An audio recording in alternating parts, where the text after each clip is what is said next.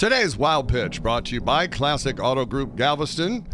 The Conor McGregor Floyd Mayweather promotional circus is touring the country.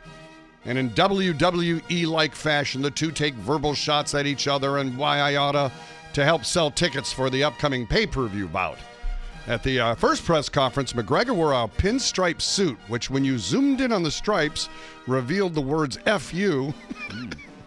and at the second press conference in Toronto, Mayweather came out with an Irish flag on his shoulders to mock McGregor's heritage. McGregor then torched Mayweather by making fun of Mayweather's illiteracy. You're 40 years of age. Dress your age. Carrying a school bag on stage. What are you doing with a school bag on stage? You can't even read. Why do I get the feeling the fight won't be nearly that entertaining? That's today's wild pitch.